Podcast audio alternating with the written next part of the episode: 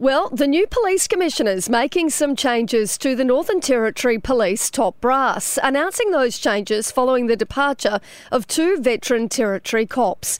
Three weeks after being appointed to the top job, Police Commissioner Michael Murphy announced on Friday that he's reshaping his new executive team by removing one of the deputy commissioner roles and expanding the number of assistant commissioners, well, to six. Now, he said the new leadership team would include a specialist domestic violence and youth portfolio and a workforce wellbeing and recruitment role.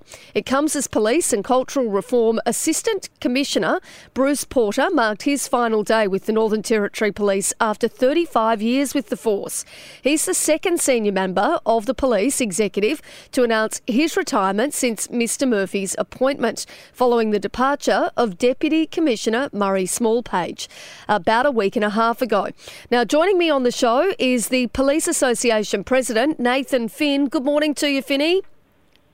Good morning, Katie, and good morning to your listeners. Now, tell us two significant retirements in the last couple of weeks. What do you make of those changes? Yeah, definitely. And um, they were obviously on the cards well and before Mr. Murphy um, came into obviously power, um, being the commissioner. But um, yeah, obviously Mr. Porter, obviously 35 year veteran of the Northern Territory Police Force. Obviously, we wish him well in his retirement um, and moving on. Um, but it's well overdue for a change with the executive of the Northern Territory Police Force, and I'm glad Mr. Murphy's um, progressing these changes. Now, Michael Murphy announced on Friday as well that he's going to be reshaping his new executive team by removing one of the deputy commissioner roles and expanding the number of assistant commissioners to six. He said the new leadership team would include a specialist domestic violence and youth portfolio and a workforce wellbeing and recruitment role. Do you think that this is a good move? I, I believe it is, especially um, for the for the changing of the guard. Obviously, with the domestic violence and the youth, they're major issues that we deal with in the Northern Territory Police Force, and it's well known. Um, in relation to the health and health, health and wellbeing, um, AC, I think this is also, but it also needs to come with the adequate funding. Obviously, our current funding for the welfare and wellbeing support and wellbeing program was three million dollars. Um, with a third of that mainly take up with uh, wages, etc. Um, we need the more support in that area um, for our members. So you reckon there does need to be some additional funding attached? Does that mean more funding from the Northern Territory government, or a restructuring of the way that the the police is managing the funding that they've already got? Again, that's obviously something for the commissioner, but I believe obviously the domestic violence initiative that they've just announced to the government, um, with no extra funding to police and to maintain it within our existing budget, there needs to be some uh, some give there, and um, some obviously expenditure laid out for the Northern Territory Police in running these extra functions. Now, Nathan, it does seem as though the new police commissioner is certainly making his mark, making some pretty significant changes early on uh, in his leadership. Are you expecting to see some further movements at the top?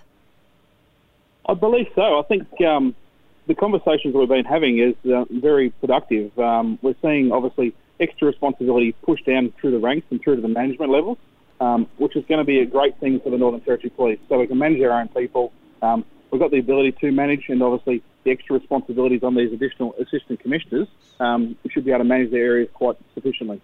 Now, in terms of uh, the you know the former police commissioner's leadership, we know that uh, that eighty percent of the police rank and file told a union survey that they'd lost faith in you know the upper echelon, I guess you'd say, of the force. Do you think that these changes or changes like this are going to help the rank and file to regain some confidence in leadership?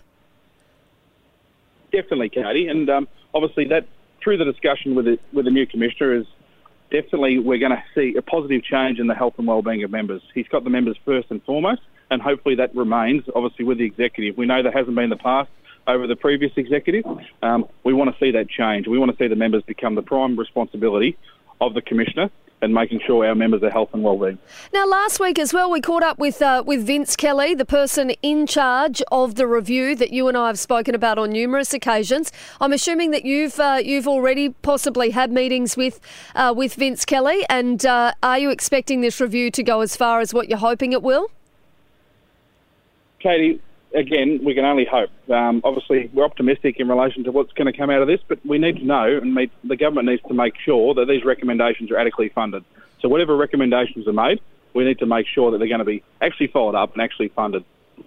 So, by the sounds of it, you're quite happy with some of the announcements which are being made, particularly uh, from the new police commissioner, but you are a bit concerned about that funding and making sure that there's adequate funding to be able to, to follow through with uh, with you know the recommendations that are being made and and some of these changes that are being made as well. Yeah, the, the funding's a big issue. As we know, we're, we're resource uh, short in the Northern Territory, and the only way we're going to actually get the resources we need to get is through extra funding and we haven't got that funding, we're going to be resource poor. We're going to struggle to deal with the demands of policing day to day in the Northern Territory, and that's what we really need to focus on. So, more funding means more members, more ability for us to do the job that we need to do. Well, Nathan Finn, we will get ready to go. I understand you're in Canberra today. What's happening in Canberra?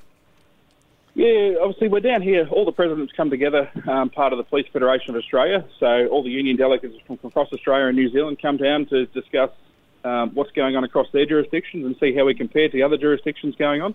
Uh, it's a good chance to also yeah, catch up and see the issues that they're facing and see the issues we're facing and obviously work at a national level to obviously improve policing right across Australia and New Zealand. Mate, do you, um, also, do you reckon we've got pretty similar issues to the other states or do you think that we're a little different in some ways? We're, we're a little different. Obviously, our remote workforce is very different to most of the other jurisdictions, obviously, apart from uh, the top end of WA and top end of Queensland. But again, we, we we're seeing the same issues across policing right across the, uh, Australia and New Zealand. Um, we also are here down here. Uh, we've got National Bravery Awards tomorrow night here in Canberra, yep. um, which will be a great evening to obviously recognise um, some of the exemplary behaviour of the members, uh, obviously, of the policing uh, forces across Australia and New Zealand. Wonderful stuff. I, uh, please don't say anything that could get you in trouble, but are we expecting any Territorians to be recognised? We can only hope, Katie. We can only hope. Um, yeah, I'd love to be able to say something, but I can't. So well, hopefully, yeah. We'll wait and see. We will. Yeah, we'll wait yep. and see. Nathan Finn, President of the Northern Territory Police Association. Always appreciate your time. Thanks for having a quick chat with us this morning.